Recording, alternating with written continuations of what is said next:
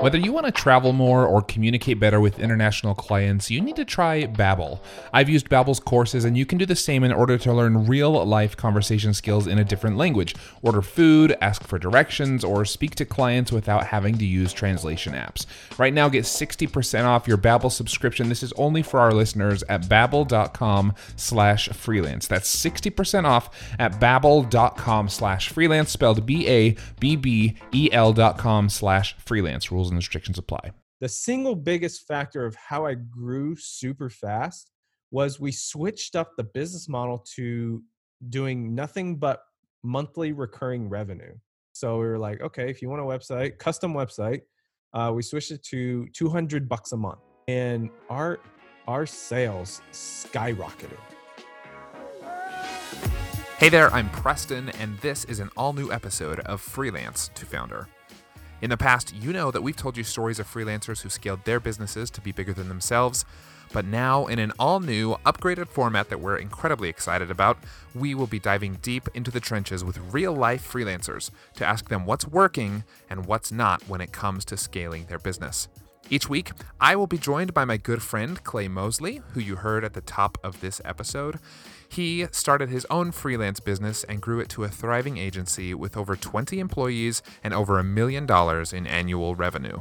Clay is a master when it comes to scaling up your service based business, and I'm beyond excited to have him join Freelance to Founder as my new co host. It's going to be a tactical, practical, actionable new format, and I can't wait to share it with each of you. The new format starts next week when Clay and I dive deep into a coaching session with Amy Kuo, a former designer at Disney who left to start her own brand strategy company. But today, I want you to get to know my new co host, Clay, on a little bit deeper level so that you can see just how much of a treat you're in for later this season. Clay, welcome and thanks so much for being here. Hey, very happy to finally be a part of Millo. We're going to dive into your story in just a second here, Clay. But before we do, I want to take a quick second and thank our sponsors who are supporting this show. Have you ever noticed that many of the problems people call in with on this show can be solved by hiring someone? Sometimes you need a full fledged team, other times, maybe just a simple assistant or an expert in something you're not great at. Whatever your reason for hiring, we recommend you take a look at LinkedIn jobs. LinkedIn isn't just another job board. As you may know already, LinkedIn has a vast network of more than a billion professionals, which makes it the best place to hire. It gives you access to professionals you can't find anywhere else. And LinkedIn Jobs makes the process of finding the perfect teammate easy and intuitive. Hiring is always easy when you have access to so many quality candidates. So easy, in fact, that 86% of small businesses get a qualified candidate within 24 hours when using LinkedIn jobs. I've used it myself, and it was so simple. In fact, I've made multiple hires using LinkedIn jobs. And did I mention, by the way, it's free to business owners like me and you. Post your job for free at linkedin.com slash freelance. That's linkedin.com slash freelance to post your job for free or click the link in our show description. Terms and conditions apply. You know, working from home is mostly great, but there are some days when I realize I haven't left my house or even my chair like all day. Have you been there? Getting outside to exercise or making a trip to the gym are just harder now that my office is just a flight of stairs away. If you're stuck in the same rut as me, then you should try Hydrow. That's H Y D R O W. With the Hydrow rower and 20 minutes a day, getting a full body workout is so much easier. Hydrow can work up to 86% of your muscles in just 20 minutes for an insane effective home workout. That's because Hydrow pairs the effectiveness of rowing with the power of technology to connect you with over 5,000 video trainings, classes, and workouts. And get ready to get out from behind your home desk because after a few months of daily rowing with Hydrow, your partner is going to want to take you out for a night on the town to show you off. This spring, join the growing rowing community at Hydrow. Head over to hydrow.com and use code FREELANCE to save up to $400 off your Hydrow. That's H Y D R O W.com and promo code freelance to save $400. Hydrow.com, promo code freelance, or just click the link in our show description. I, I am pumped to chat with you, man, because you know we've been getting to know each other a little bit better over time here. You, you, as many longtime listeners of the show know, you were on I think season two of Freelance to yep, Founder. Now uh, you're going to be helping out as a co-host on the show, which I am beyond excited that you agreed to do. I think it's going to be insanely just packed with helpful uh, advice for some of our listeners and for some of our guests. We'll get into some of that detail later, but I wanted to start out and and let the listeners know kind of who you are, what you're working on, and um, and then we'll we'll go back in into your story, dive deeper into your story a little bit to talk about how you got here. But tell us what you're working on right now. Yeah. Uh, so you know what's so funny is ever since I aired that or we recorded that podcast on the freelancer founder, a lot of things have happened. Because um, at that point, and, we'll get into this later, I'm sure, but that point I just had my I had my agency, um, and I have since sold it. Um, but I am now running uh, three three different brands, three different companies. Um, so the I, I, I would say it's more like I have a flagship company, more my quote unquote day job, uh, which is Dripify. So it's um, it's an it's the what I call the ultimate le- learning platform for entrepreneurs. And and then I have kind of the what I call the side gigs. I, I started another agency, but that's mostly like maintaining my high level clients that I that, that I kept.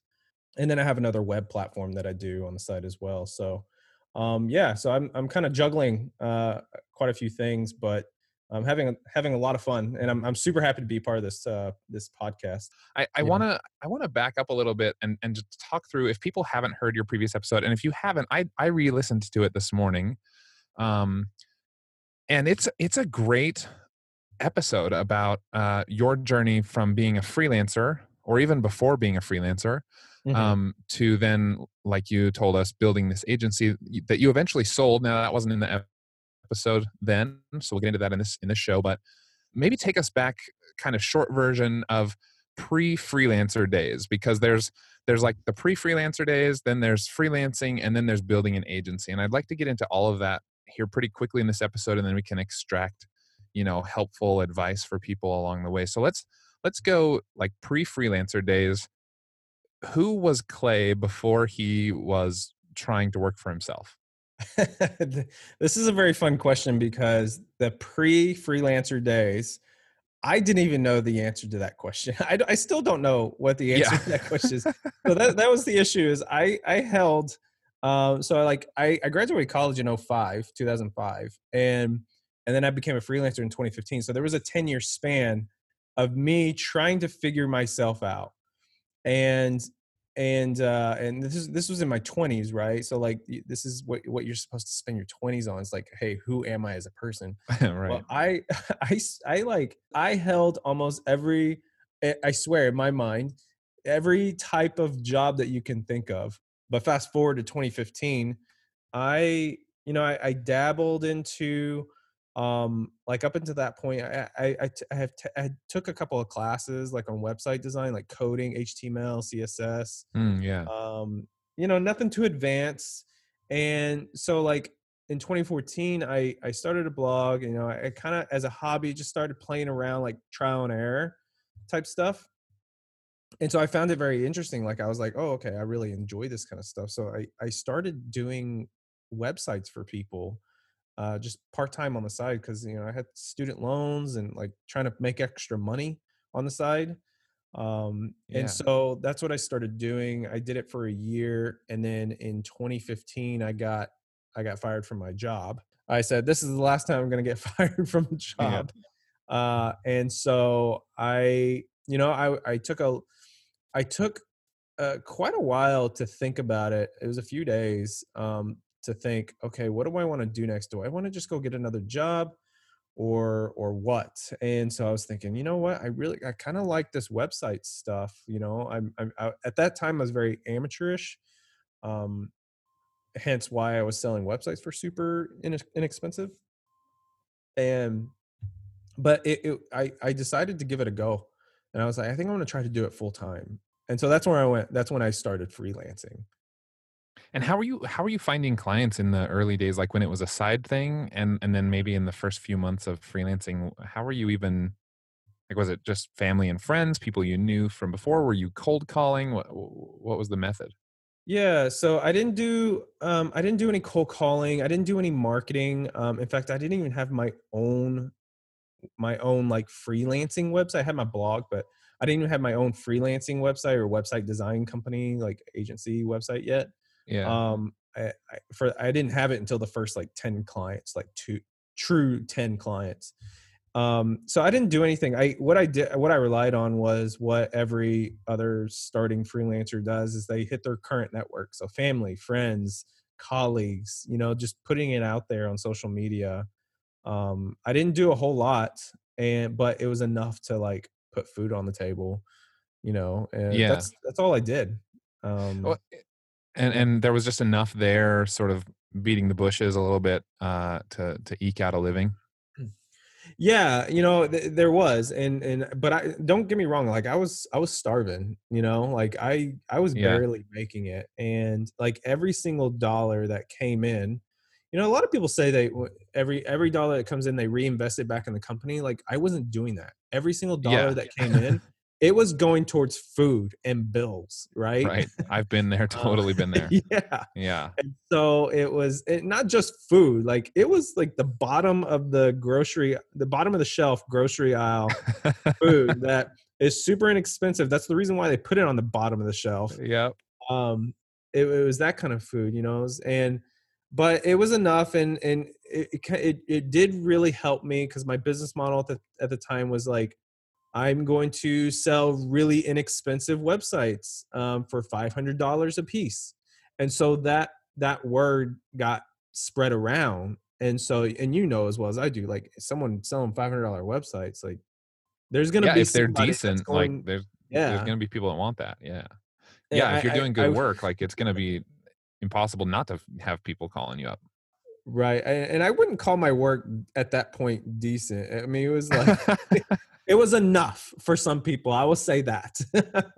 it was enough and it was worth $500 for some people. And so yeah. it was, uh, you know, I made, I made some money. So, And and you're married at the time, right? yeah, at the time I was married. yeah. Um, I mean, I'm married now, but I was, Yeah, I was- sorry, I should. Yeah, I was- that made I it was- sound like you're not married now, but you, you were you were already married at the time, and um, I remember from the other episode, you sort of talked your wife into giving you a year to like figure it out and see if it had legs, if it would work. Yeah. Um, just to be clear, uh, I'm on my second marriage. so, um, oh, okay, my yeah bad. yeah yeah yeah yeah so i yeah i went through all that but anyways uh, that's that's a whole nother discussion but yeah i at the time i was i was i was married to my first wife and um you know she was a very nine to five person and so uh it was i i said hey let me let me try this i'll try it for a year and if it doesn't work after a year i will just go work some some crap job for the rest of my life so obviously Yeah. it worked Yeah. Well, I mean, that's a lot of motivation, a lot of self motivation. Yeah. I remember having uh, a similar conversation with my wife when I got laid off in 2017. So I had been building Millo and different aspects of it on the side for like eight years or something crazy. I don't think I ever would have had the courage to actually go for it myself. Um, but luckily, you know, I say luckily now, and actually at the time I felt pretty lucky.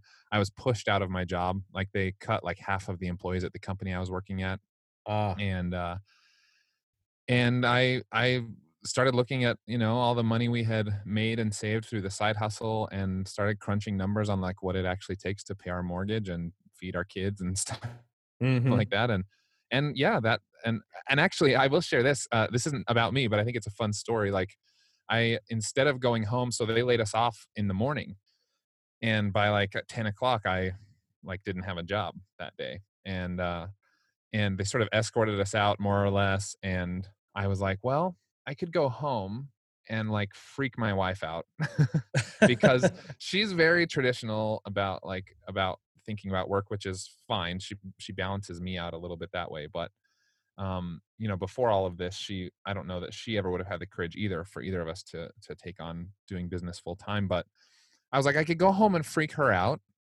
uh, and we could both sort of panic together or i could drive to the library and i chose to do that instead and i drove to the library I, uh, I I grabbed a lunch or something, and I worked through the afternoon. And that afternoon, I made like two thousand dollars or something like oh, that. wow yeah Yeah, and so then I went home that night, and I had a conversation a lot like what you're talking about, where I was like, "Here's what happened.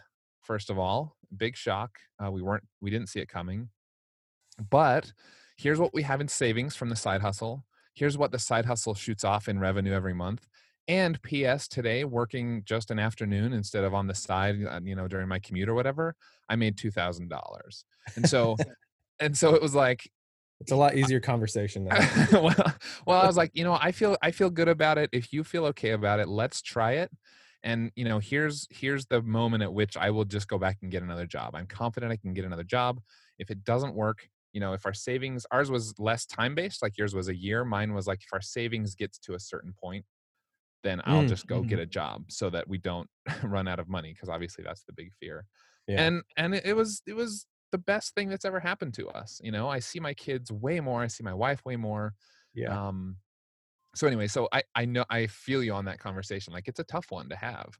Um, no matter what your situation is, whether you're in a really good place or a really bad place, like it's tough to say, uh, you know, we're gonna sort of buck the system and do our own thing.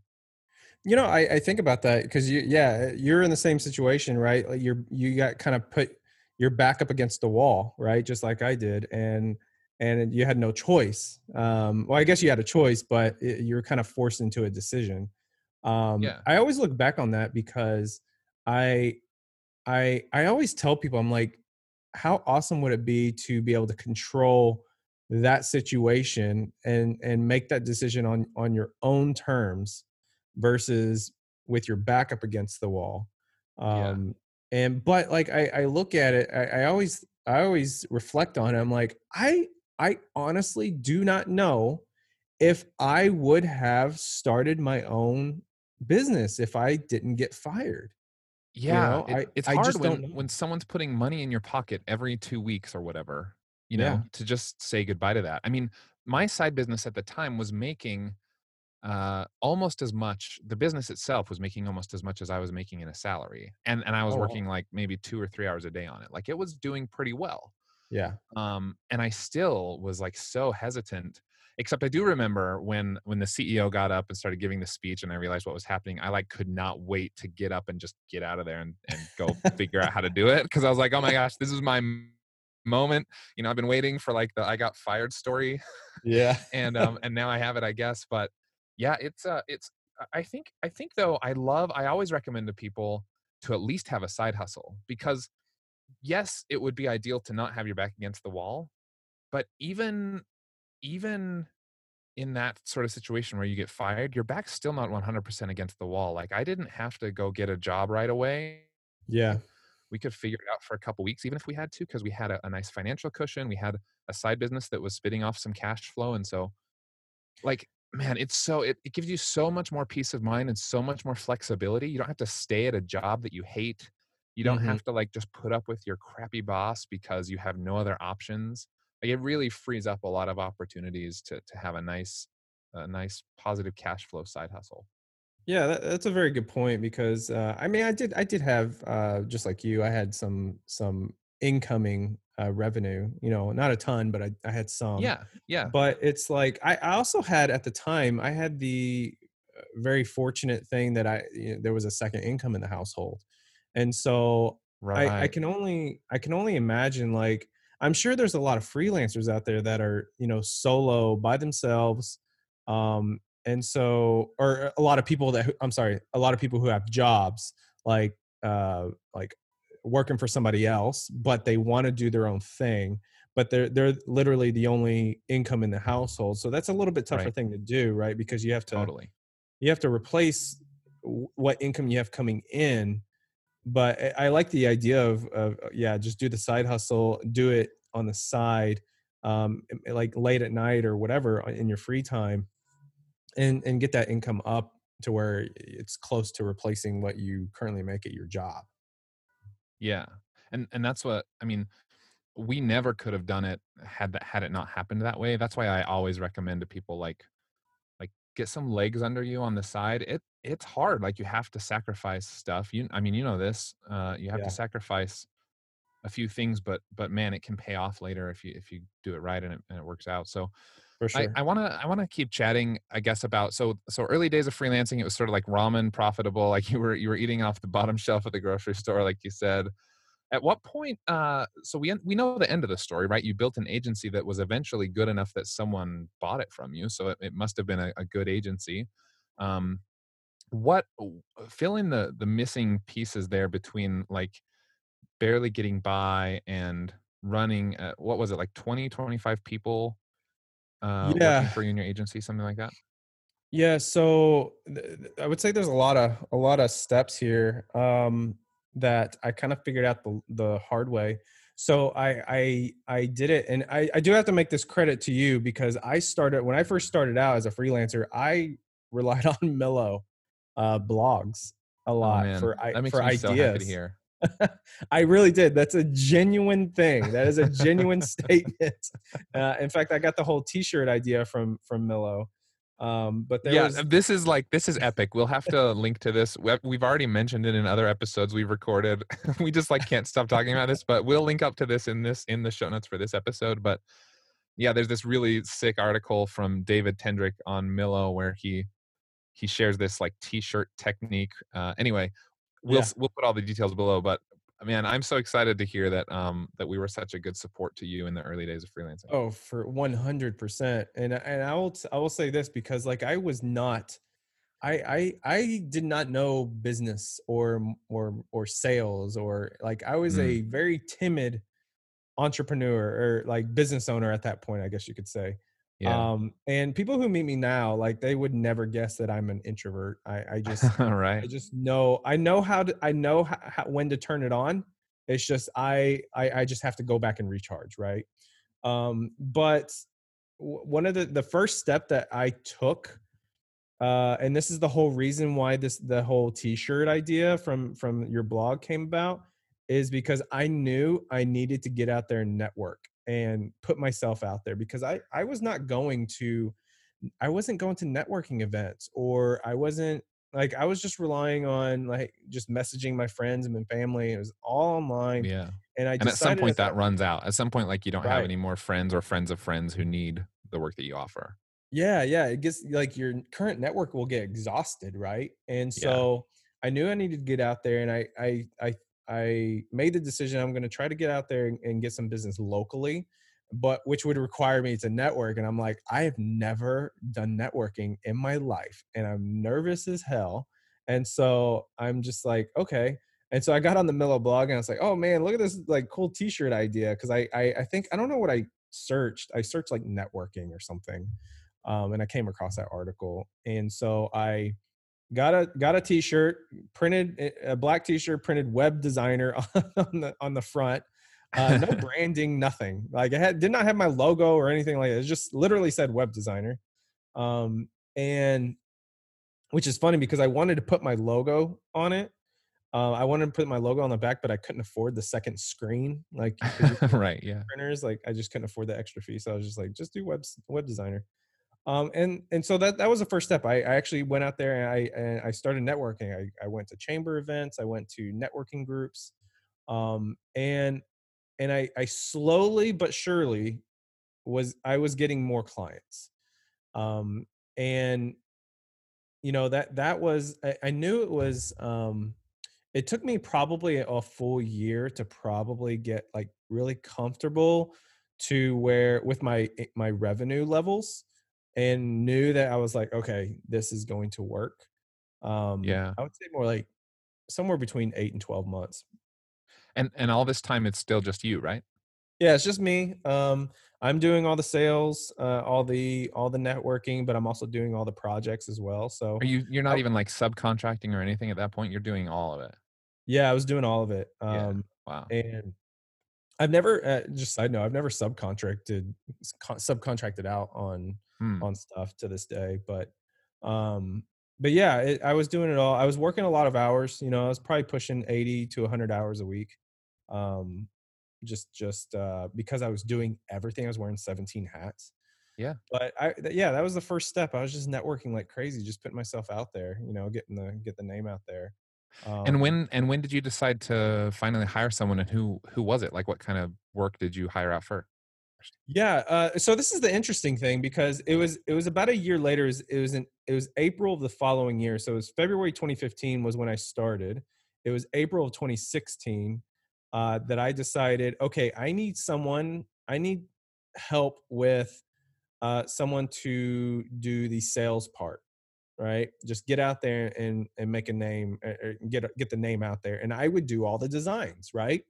And so I hired this girl, um, uh, and she she was working for another digital agency, but she was working in sales. And so I was like, it's perfect, you know? Yeah. And so uh so I did, and it, it, it was going great. It was going great. And I don't know when this happened. It so when she came on, and I would say this is the second thing, and this is probably the the the single biggest factor of how I grew super fast was we switched up the business model to doing nothing but monthly recurring revenue. And so prior to that, I was doing what probably every freelancer does. I would say, okay, you want a website, it's going to be $3,000, $5,000, $10,000, but I want it all up front or half and half, right? Right. Um, so I was doing, that's what I was doing. And then, so I, we switched it we switched it and and I was like, okay, let's do it. Let's do it. I, I was I was very skeptical about this, um, and, but I was like, all right, let's let's roll the dice and and see what happens. And we switched it to monthly. So we were like, okay, if you want a website, custom website, uh, we switched it to 200 bucks a month. That's all you got to do is just pay that first month, and it and it being on an auto auto charge recurring monthly. Um, and our our sales skyrocketed. Like it was insane how much our sales went up.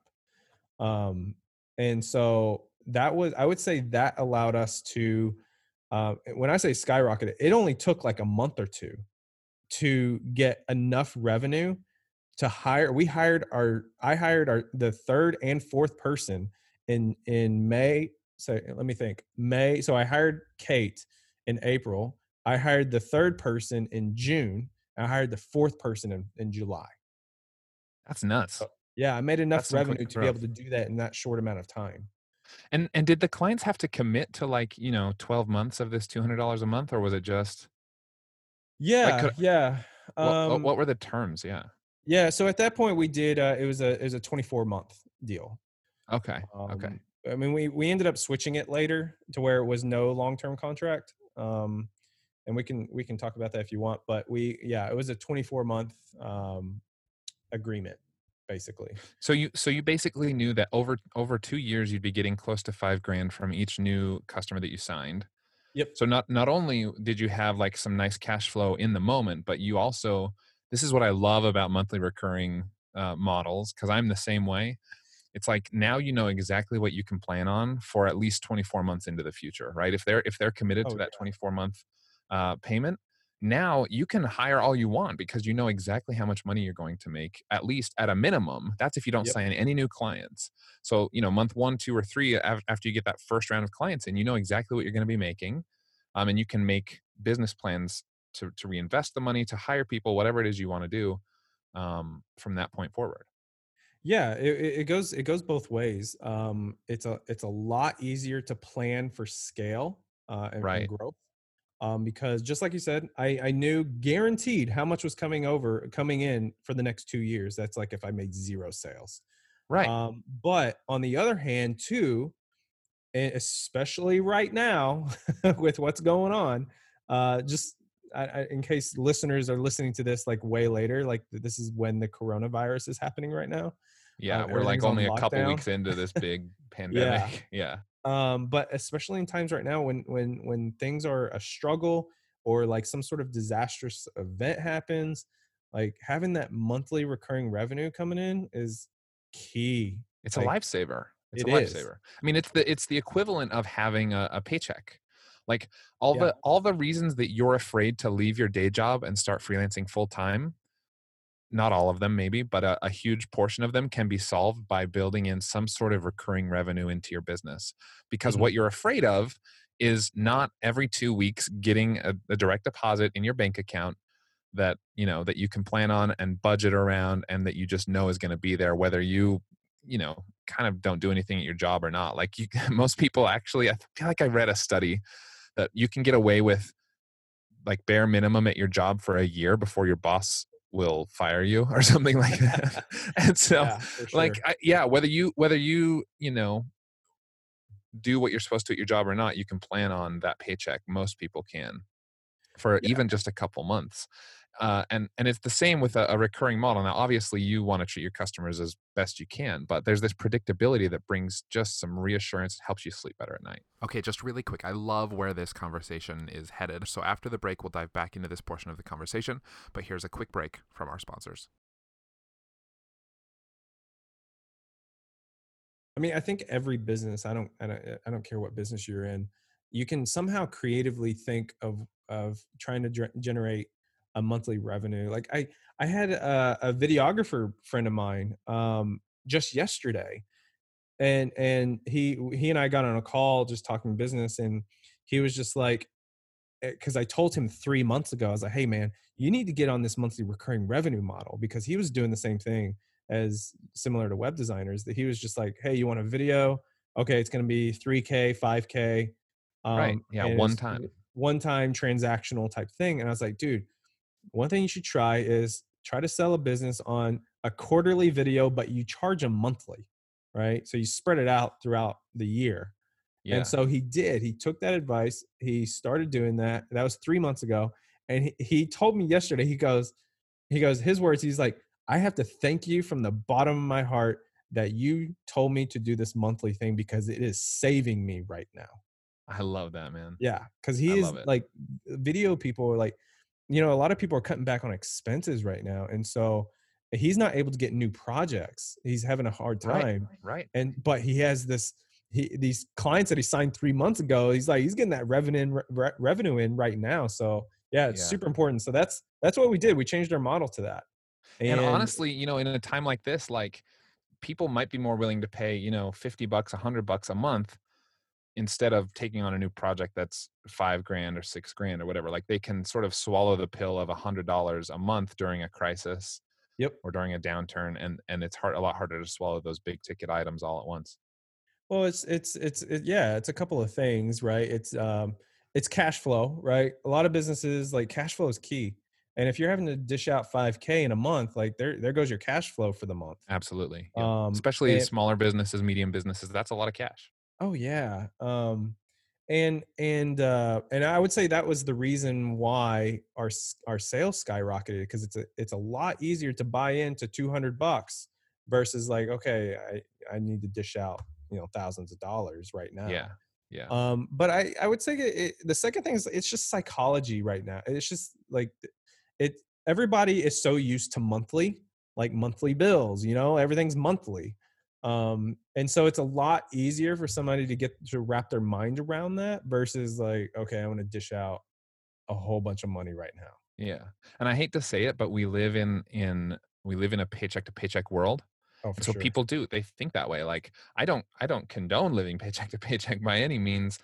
but people certainly think that way. They're like well Mhm. you know that's how people buy a car they don't buy a car by the price of the car they buy, buy it by the price of the lease or the monthly payment Monthly that it, payment, that it yeah. takes to yeah it's it's kind of crazy in some ways how people think and it's a lot easier to swallow when it's a smaller number and it it's a lot easier to see if it fits inside your your cash flow or your budget for the month so i agree. Okay so Yeah. so you're you you built this sort of uh you you like you said you rolled the dice on this monthly recurring revenue model. It takes off. How quickly then are you hiring even more people? You hired your first three additional people you had a team of four it sounds like. I mean how quickly did the rest of that team grow and what happened with the business? Yeah so we we so uh 2016 was the second year so i spent all of 2015 as a freelancer. 2016 i it was a team of four including myself and that's what we that's what i remained at for the remainder of 2016 um and then in 2017 that's when we actually kind of we exploded like in a good way. Um we added on new services so that that was a, that was another thing that we decided to do to help scale and be diverse is like we added on SEO, we added on social media, like we added on all kinds of digital marketing stuff. And was this was this new clients with these new services or existing clients or kind of a mix It was a mix. It was a mix. Um, we the the reason why we expanded into new services because uh, it is it, it was one hundred percent because of our current clients asking if we did these things. And so for the longest time, we are like, no, we don't currently do it. But we got asked that so many times. We're like, okay, well, let's like obviously there's demand and these people trust us. And so Right. like we just went ahead and added it on. And so yeah, we we added those things on again with the the monthly recurring model. Um, and so by the end of 2017, which was which was the third year, uh, we were at 11 people. That's nuts. people. That's yeah. nuts. And then we, uh, 2018, we doubled again, and we were at like 20 something. yeah. I mean, that's that's crazy to think. Like four years.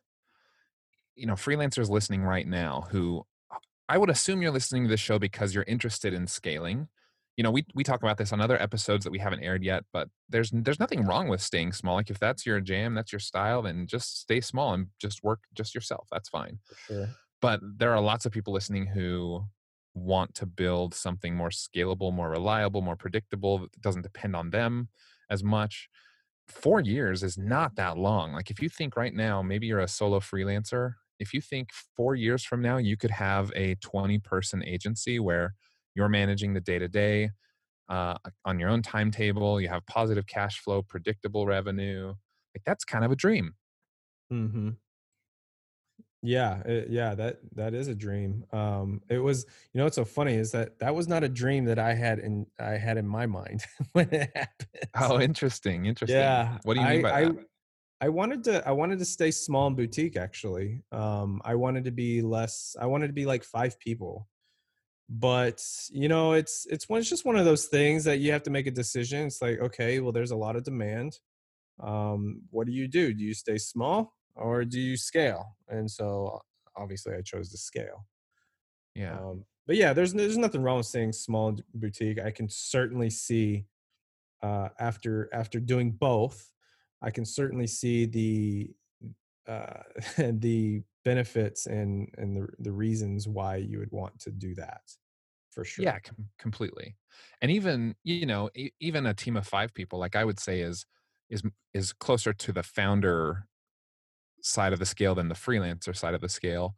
You know, we'll we'll talk in future episodes about this scale of like freelancer to founder, which we're going to sort of base all of our future episodes on um, with our guests. But uh, I, I think uh, you know, even a team like you know the team that runs Millo, it's it's me and at any given time three or four other people hmm and you know i feel like we run a nice solid little company we each get a nice little paycheck and and then we spend our free time not stressing about the business and about scaling and growing massively and it's a nice what people would call a lifestyle business but but a, for a small team instead of one person so i think Yeah. there's there's value all along that that scale you know we're being very intentional about that i think um i think there's plenty of value in choosing how big to build your company because with each each size of company come different challenges and uh, and different sacrifices that you have to make.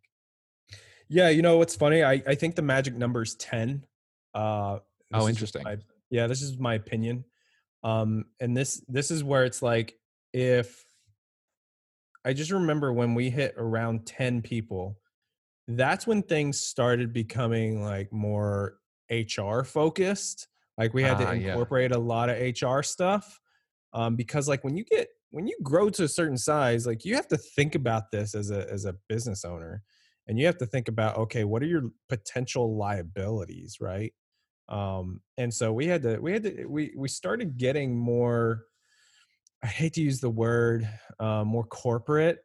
yeah, Uh, you know, it's so funny because I I I was always against it. I was always like, I'm not going to be. I'm going to be the opposite of corporate. Which thirty thousand foot view we were. However, there there was a big difference from when we were five people to 20 because that's like really interesting. yeah because like we you know we were we were uh we had to implement things like okay we have handbooks we have we now had to, we had to implement a vacation policy like even though we had unlimited vacation but we had to like lay it out word for word like okay this is what it actually is. Um whereas before when we had five people it was just like you know you know like just take off when you need to but just get the work done you know? But then at 20 people we had to like actually spell it out in the handbook you got to sign it like that kind of it's just like That's, I mean, that's of those are the kind of things you have to keep in mind as you're scaling a business.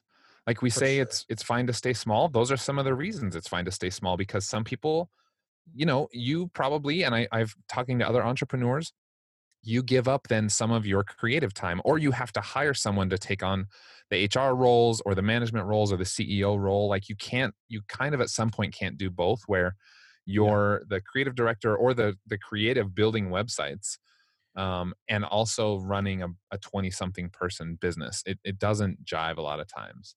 Um, I- yeah.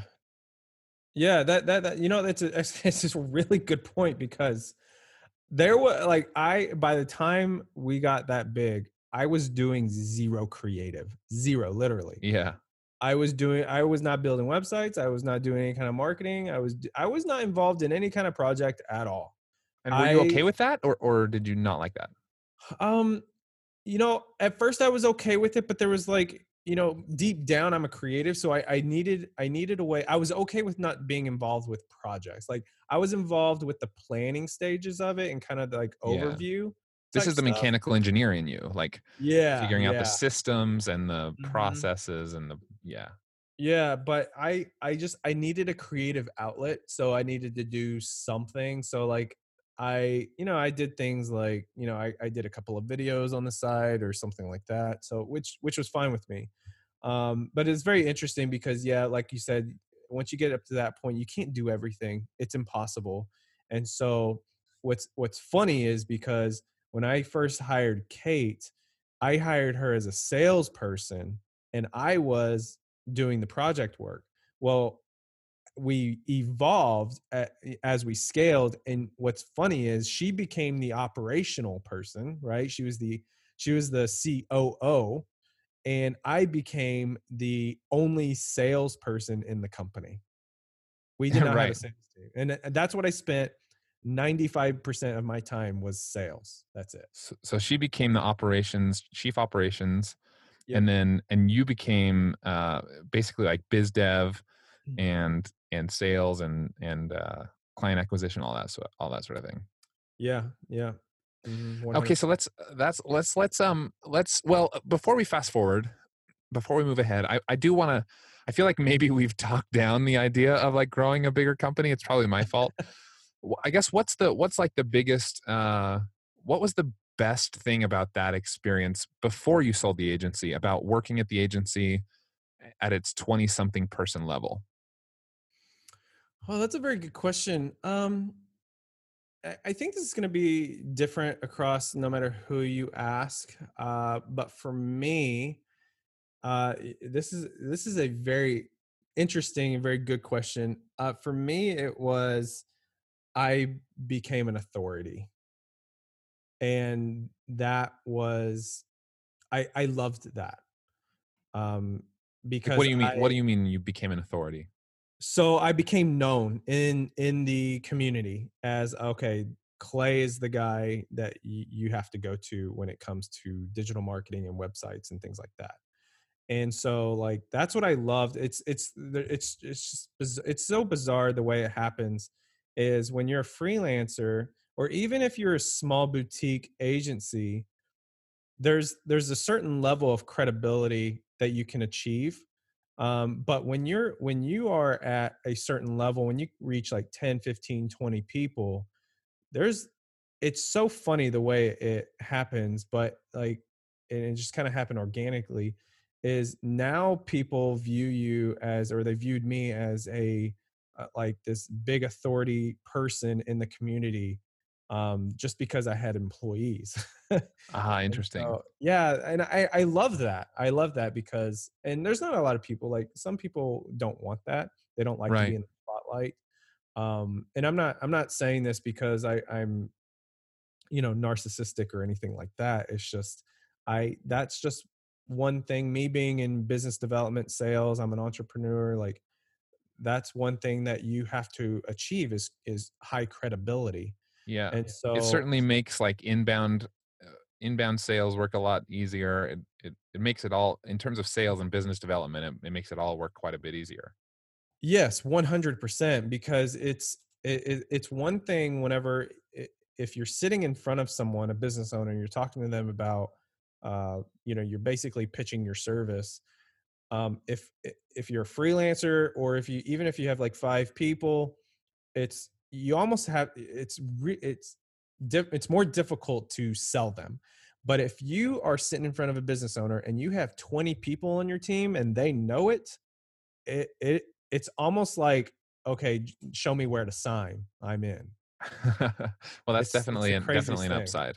I love that. Yeah i loved it Well, I I have been asking too many questions, and we're maybe running a bit long. I want to I want to tackle two two last things, if that's okay, Clay. Yeah. Um, first is I want to touch quickly on your dec- decision to sell the agency. That's a big decision. Um, why you decided to sell, and then what you've done since then, um, where life has taken you, and and how you're now how it landed you. You know where we started this story, which was run, running sort of three different brands at once. So first, I guess the selling of the agency. What what was the catalyst for that? How did that get get started, and and why did you ultimately decide to sell?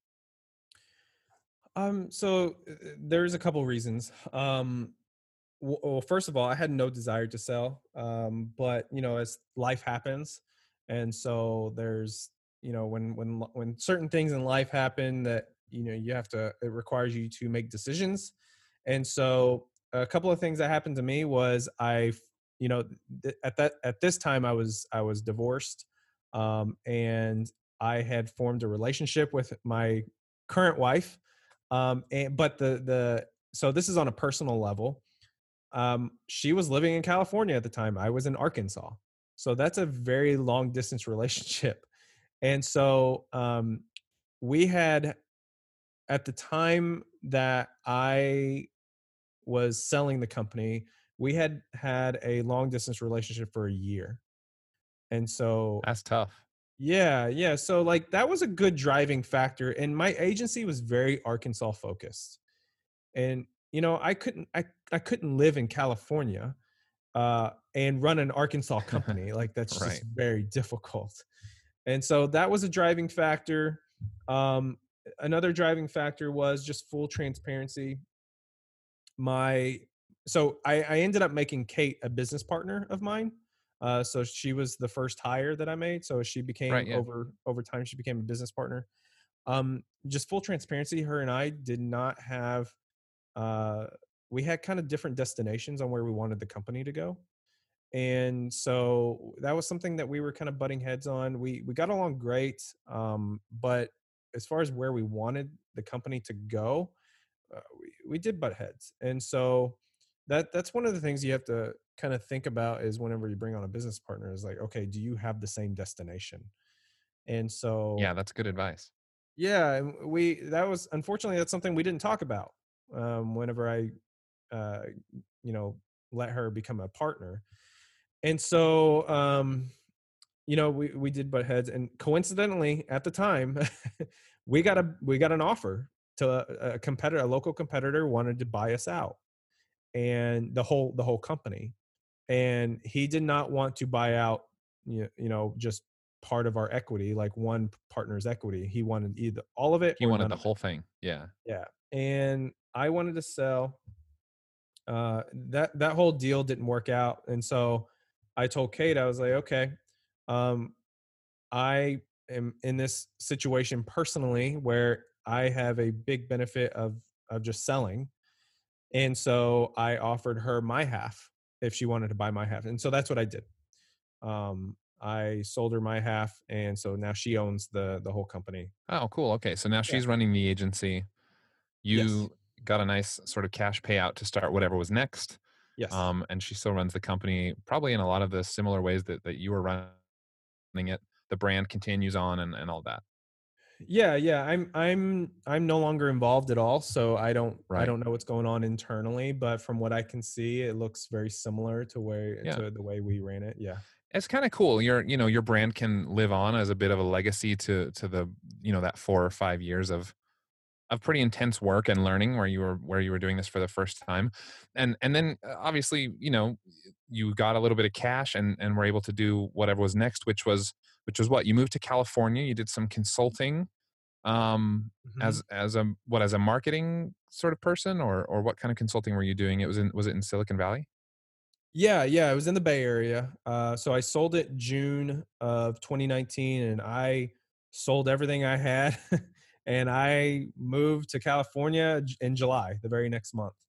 Um, and so yeah, I did. I had so I did have some clients out there already, and so that's that made it easy.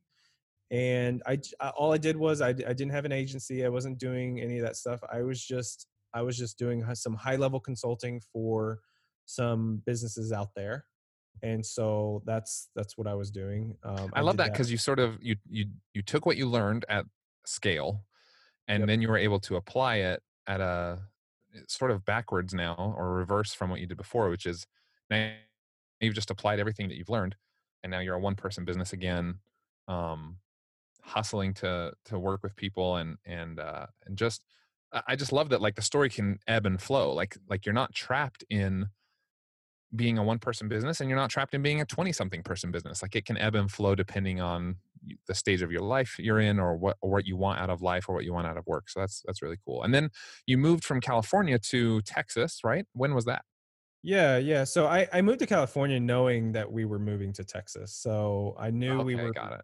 yeah i knew i was only going to be there for six months so we moved we moved to austin um, because uh, alex my wife she's she's from texas um, so we moved to austin in uh, december of 2019 so I, I was only in in the bay area for five six months or so um, so but i knew I, I knew going out there that we were moving so got it and now you know it's right now it's end of march 2020 um and so you've been there a few months and and you're building now uh you've got it's cool because um you told me your wife's got a a, a chiropract uh, what what is that called? Chiropractic clinic yeah. Yeah thanks a chiropractic clinic.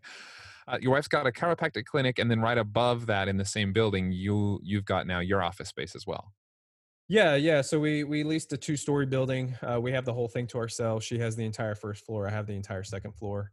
Um, and so it's kind of a good it's kind of a good uh, vibe. We we we we actually work well together, but there are times where we need to be separated, and so it's easy for me to just go upstairs and and close the door, and, and it's easy for us to separate. So it's it's it's really nice.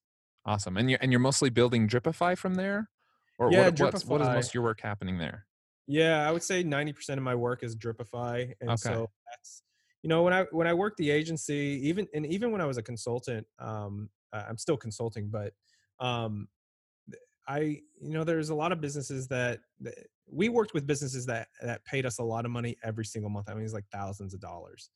Um, but we we I came across a lot of small businesses that just didn't have that kind of budget but needed it and so there's a big market there so i i decided to to start uh, dripify which is just it's a it's an online learning platform. It's, it has uh, you know a ton of digital courses in there but it's very sales and marketing focused so it's it's everything that we did in the agency for all of these big brand names except it's step by step how you do it and so if somebody wanted to learn how to do it for their own business uh, but can't afford the thousands of dollars you know it's it's a really small fee This is Um, actually a really cool model. I love this because so I I remember a few years ago in a different capacity I called um uh I think it was like a Facebook advertising company or something and I Mhm. wanted them to to do some Facebook advertising for me. We walked through the whole thing and then at the end she gave me a quote and it was way over what I could afford at the time.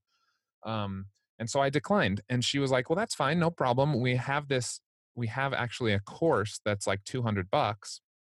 Um which was way more way below my budget uh, way more affordable for me at the time and she's like and it'll explain everything we were planning to do if you just want to do it yourself and you know it's not as convenient it's not as nice and we're going to be better at it than you are but if it's all you can afford right now here's another option i think i've used that as an example for other people to to capture some potentially lost customers you know people Yeah. who you would have made zero dollars from before now you can at least make two or three or five hundred dollars from um, Mhm. if they if they need like a lower budget option so i love that you're sort of doing this now as as its own thing um but i but i'm excited to see what what you learn from it and what you can share with us over the course of the season i think the listeners now can see hopefully what i've seen which is like you've got some incredible experience now to share with us and with our guests throughout the season of freelance to Founder that we've got coming up. Um, we've in all transparency we've done a couple calls already. Your advice has been incredible so i'm excited to air those episodes and let people hear uh, the kind of advice that you're able to give people based on on all this experience that we've talked about today on your backstory on on everything that you've been through. It's a lot um, but but i think it's to prove priceless for many of our listeners and certainly the guests that we have on the air Yeah, I think it's gonna be a lot of fun for sure. Cool, man. Well, we will catch up soon, of course. Uh, I do want to thank the listeners for sticking with us through this episode. For show notes and any further details on this episode, you can click the show notes right in your podcast player, or you can visit freelance2founder.com. You can also subscribe to the podcast in Apple Podcasts or wherever you get your podcast. Freelance to Founder is a production of Millo and the Podglomerate. Thanks, guys, for all your support. This show was produced by me, Preston, and the theme music for the show is a song by Joaquim Carud called Road Trip. We will talk to you guys next time on the next episode of Freelance to Founder.